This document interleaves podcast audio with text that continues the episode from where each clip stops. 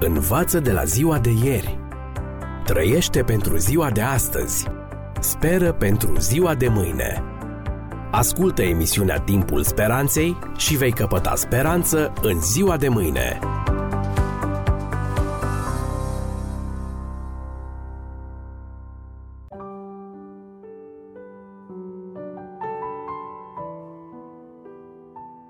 Dragi prieteni, bine v-am regăsit la o nouă ediție a ghidului radiofonic de supraviețuire în secolul 21 cu genericul Începe să trăiești. Vă spuneam data trecută că dragostea necondiționată a lui Dumnezeu acoperă tot trecutul și îl absolvă instantaneu pe păcătos de orice vine. Împotriva oricărei justiții și oricărei dreptăți, omul este reabilitat prin mila lui Dumnezeu și e repus pe loc în postura demnă de fiu al celui prea înalt. Dar totuși întrebăm noi, unde e dreptatea? Într-adevăr, harul și mila lui Dumnezeu sunt contrare gândirii omenești, axate pe dreptate. Filozofii greco-romani considerau mila și compasiunea drept defecte de caracter, emoții patologice. Prin faptul că oferă iertare nemeritată, mila desființează justiția. În consecință, mila trebuie eliminată. Cetățenii romani își învățau copiii să-și reprime impulsul milei prin exerciții bărbătești, luptele din arenă. Până și luminatul Platon nu găsea altă soluție pentru handicapați și cerșători decât izgonirea lor. În acest context vine Isus și răstoarnă tot sistemul omenesc de valori. Prea frumos ca să fie crezut. Poate.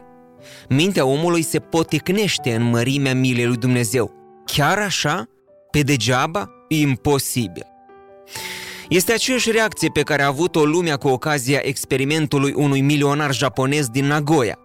Într-un spațiu public aglomerat, milionarul a deschis o valijoară plină cu bancnote. Hai, luați! E gratis! Oamenii priveau peste umăr și mergeau mai departe, gândind, he, păcăleală, bani falși, că doar cine îți dă degeaba? Câțiva copii naivi și-au umplut mâinile și au fugit, scăpând bancnote pe jos. O singură femeie s-a apropiat și a întrebat. Ce obligație am în schimb? Niciuna! E pe degeaba, a spus milionarul. Femeia s-a uitat lung, a clătinat din cap și a plecat mai departe. Înainte să vină cerșătorii, singurii care ar fi fost voioși să golească valiza, a apărut poliția. Până la lămurirea cazului, l-au aruncat pe milionar la zdup. Dragi prieteni, indiferent dacă e crezut sau nu, Hristosul de pe cruce e tot acolo, în punctul zero al istoriei. Momentul răstignirii este pledoaria unui Dumnezeu dragoste, cu mâna întinsă către oricine. Până la evenimentul Golgota, Dumnezeu putea fi bănuit că ar fi justițiar și aspru. Dar prin răstignirea Fiului Său, Dumnezeu se arată așa cum este, o iubire fără de margini și fără condiții. Și ca să nu existe dubii, Isus a rostit tare. Cine m-a văzut pe mine, l-a văzut pe Tatăl. Ioan 14 cu 9. Iar trei texte mai devreme spune, nimeni nu vine la Tatăl decât prin mine. Iar accesul este liber. Pe cel ce vine la mine, nu-l voi da afară. Ioan 6 cu 37. Oferta este chiar pentru oricine? Chiar și pentru păcătoși? Ceea ce mintea omenească socotește eroism gratuit sau sacrificiu absurd și inutil, se arată practic a fi singura forță autentică în stare să schimbe omul. După o simplă lege fizică, orice acțiune determină o reacție. Dacă harul șochează, reacția este la fel de șocantă. Anne Rice este una dintre cele mai prolifice scriitoare ale genului gotic, ocult și erotic. Ea este celebră pentru seria Cronica Vampirului, cu peste 80 de milioane de exemplare vândute. Atee de o viață, la 55 de ani, în 1996, a cunoscut o întoarcere de 180 de grade spre creștinism. În 2004 a anunțat în revista Newsweek decizia de a-și dedica talentul literar exclusiv lui Isus Hristos.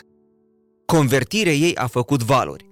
Într-un interviu pentru publicația Time în 2008, Anne Rice explică, citez, Oamenilor le place să creadă că întoarcerea la Dumnezeu se datorează unui accident sau pierderii cuiva drag. În cazul meu, convertirea a fost doar punctul culminant al căutării. După bâșbâieli filozofice, într-o după amiază, pur și simplu m-a copleșit dragostea lui Dumnezeu. Am zis atunci, te iubesc, vreau să mă întorc la tine. Am încheiat citatul. Mărturia ei ne duce la o axiomă. Doar iubirea naște iubire. Iubirea obligă. Este lecția pe care o tot descoperă oamenii de-a lungul vieții. A descoperit-o și Lee Stroibel, avocat și jurnalist ateu, devenit unul dintre cei mai străluciți apologeți a lui Hristos. La data când era încă reporter la Chicago Tribune, a asistat într-un tribunal la o fază care l-a lăsat perplex. La vârsta de 8 ani, când băieții se joacă cu mașinuțele, Ron era deja arestat pentru ultraj cu ciocanul. După abandonul școlar, s-a apucat de făcut comerț cu droguri. Inteligent și malefic, Ron a ajuns locotenentul unei bande de gangster din Chicago. Într-o zi, Bob, șeful bandei rivale, l-a împușcat mortal pe unul dintre prietenii lui Ron. Atunci, el a jurat răzbunare. Ocazia a venit într-o noapte, când Ron i-a zărit pe adversarii săi ieșind din bar. Bob nu era între ei. În schimb era fratele lui, Gary. Cu mișcări de panteră, Ron l-a prins, i-a pus pistolul în piept și a tras. Dar arma n-a luat foc. Înconjurat de 12 gangsteri furioși, Ron a mai tras un foc în aer, detunătura împrăștiindu-i. Apoi a tras din nou în Gary, lovindu-l în piept și culcându-l la pământ. Ca să-i dea și lovitura de grație, i-a pus țeava la tâmplă. Te rog, nu trage, nu mă omorâ, îl implora Gary. Neînduplecat, Ron a apăsat trăgaciul și, clic, nu mai erau gloanțe. Tocmai atunci sosea și poliția. Ron l-a lăsat pe Gary și a fugit. Un nou dosar ar fi însemnat o condamnare de cel puțin 20 de ani. Împreună cu prietena sa, Ron a fugit în Canada, unde s-a angajat la o prăvălie. Noi săi colegi erau buni creștini. Influența lor l-a condus treptat pe Ron la Isus Hristos. Viața lui s-a schimbat. Prietena lui s-a convertit și ea. Apoi s-au căsătorit și li s-au născut o fetiță. Trecuseră de acum ani buni. Ron devenise un muncitor model și un cetățean respectabil. Ceva însă îl măcina.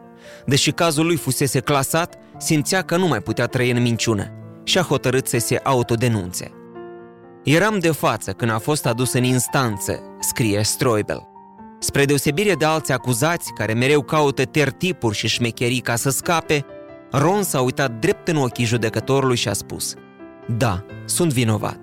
Dacă trebuie să merg la închisoare, e ok. Dar am devenit creștin și lucrul pe care trebuie să-l fac este să-mi recunosc fapta și să cer iertare. E rău ce am făcut. Sincer, îmi pare rău. M-a dat gata, continuă Stroibel. Ce vedeam nu era un creștinism cosmetizat. Am fost atât de intrigat încât n-am putut să nu-l întreb despre credință.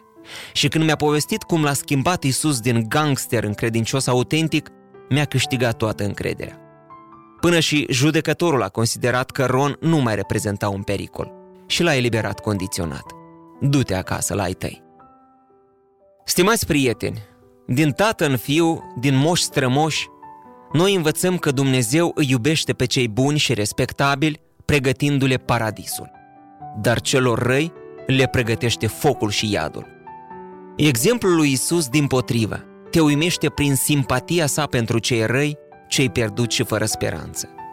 Isus îi caută și se atinge de samariteni și de soldați romani, de prostituate și vameși, de vagaboni și leproși, de îndrăciți și tâlhari, rebuturile societății, toți aflați dincolo de hotarul speranței.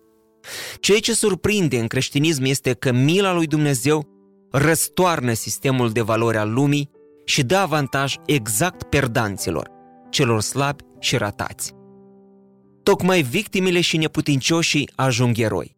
Prin faptul că s-a coborât până la ei, Isus a devenit agentul readucerii lor la masa fiilor și fiicelor lui Dumnezeu. Pare neverosimil, dar este adevărat. Învață de la ziua de ieri. Trăiește pentru ziua de astăzi. Speră pentru ziua de mâine. Ascultă emisiunea Timpul Speranței și vei căpăta speranță în ziua de mâine.